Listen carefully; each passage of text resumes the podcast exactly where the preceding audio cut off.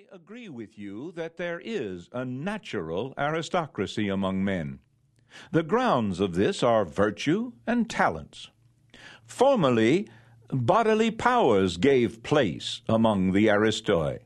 But since the invention of gunpowder has armed the weak as well as the strong with missile death, bodily strength, like beauty, good humor, politeness, and other accomplishments, has become an auxiliary ground of distinction. There is also an artificial aristocracy, founded on wealth and birth, without either virtue or talents, for with these it would belong to the first class. The natural aristocracy I consider as the most precious gift of nature for the instruction, the trusts, and government of society. And indeed, it would have been inconsistent in creation to have formed man for the social state and not to have provided virtue and wisdom enough to manage the concerns of society. Since the invention of television and radio, speeches also have become landmark expressions of American ideals. One of them was President John Fitzgerald Kennedy's stirring inaugural address in nineteen sixty. Ask not what your country can do for you, but what you can do for your country. In nineteen sixty-three, Martin Luther King Junior inspired millions when he declared in a speech at the Lincoln Memorial, "I have a dream that one day on the red hills of Georgia, the sons of former slaves and the sons of former slave owners will be able to sit down together at the table of brotherhood. I have a dream that one day even the state of Mississippi, a state sweltering with the heat of injustice, sweltering with the heat of oppression, will be transformed into an oasis of freedom and justice. I have a dream my four little children one day may live in a nation where they will not be judged by the color of their skin, but by the content of their character. I have a dream today." President Ronald Reagan also expressed the country's hope and optimism by envisioning America in symbolic, even mythical terms. Speaking to a convention of religious broadcasters in nineteen eighty-three, President Reagan spoke of God's love for the world and said, "With God's message and your conviction and commitment, we can still move mountains. We can work to reach our dreams and to make America a shining city on a hill." These writings and speeches highlight America's most fundamental democratic values, such as the rights to life, liberty, and the pursuit of happiness. They also reveal the country's fundamental social values, such as those cited by Everett E. Dennis, Executive Director of the Gannett Center for Media Studies at Columbia University. Activism and hard work. Achievement, efficiency, materialism, progress, freedom, individualism, equality, morality, humanitarianism, and conformity. Finally, American history's key documents and speeches also express the nation's basic religious values. These generally include the separation of church and state, toleration of religious pluralism, and respect for the individual conscience. To be sure, Americans do not always live up to the country's highest values, such as those expressed in the Pledge of Allegiance to the flag. "One nation under God, indivisible, with liberty and justice for all." Many people, for example, would deny that the United States is a nation under God.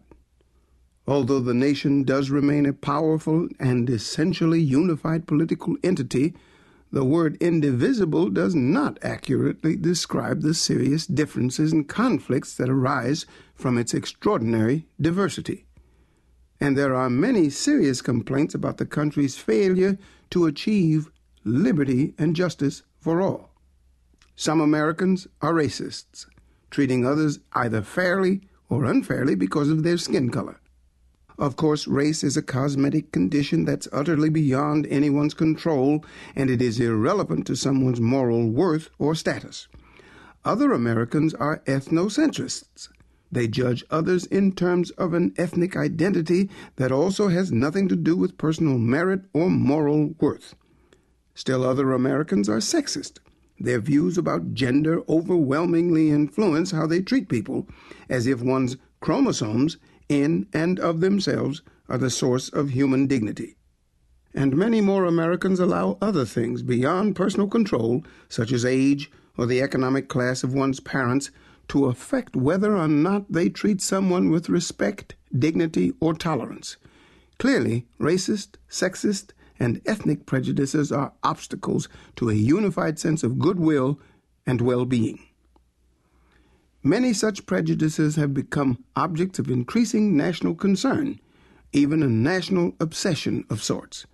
There has emerged a long list of angry accusations against racism, sexism, ageism, ableism, elitism, homophobia, and uncountable other prejudices that fair and decent people supposedly don't have.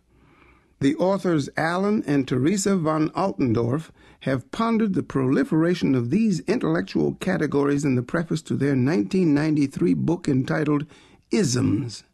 For almost every situation we could conjure, someone has an ism.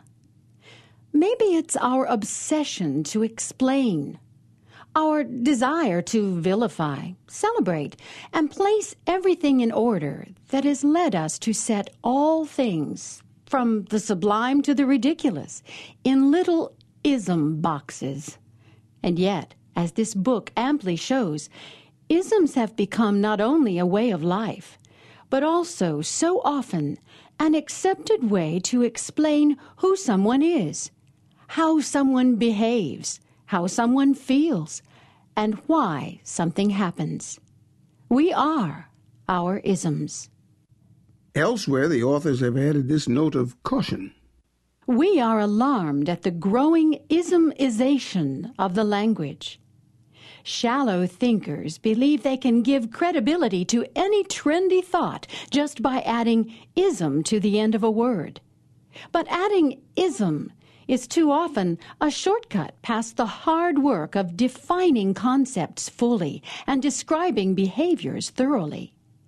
This is especially true of the recent politically correct accusations in vogue on U S campuses. Words like heightism and weightism employ our favorite suffix only to make their half-baked concepts sound respectable. Many would agree that some isms are little more than paranoid reactions to imagined slights. But there's also no doubt that other isms reflect well-founded complaints about injustice. Prejudice may occur both in overall social patterns and in the thoughtless or even hostile way one individual treats another. Part of this shortcoming is simply human fallibility. We don't always do what we should do. But sometimes we don't know what is right, and this is often because our ideals conflict with one another.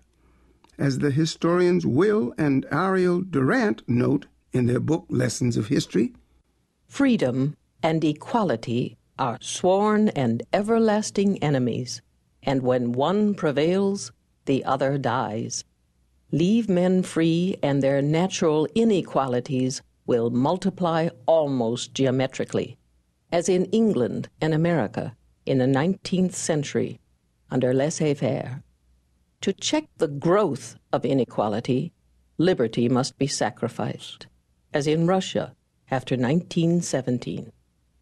Even when repressed, inequality grows. Only the man who is below the average in economic ability desires equality. Those who are conscious of superior ability desire freedom, and in the end, superior ability has its way. Utopias of equality are biologically doomed, and the best that the amiable philosopher can hope for is an approximate equality of legal justice and educational opportunity. Especially in a large and diverse country like the United States, opinions and attitudes can vary widely about exactly what is meant by words like equality, justice, or liberty.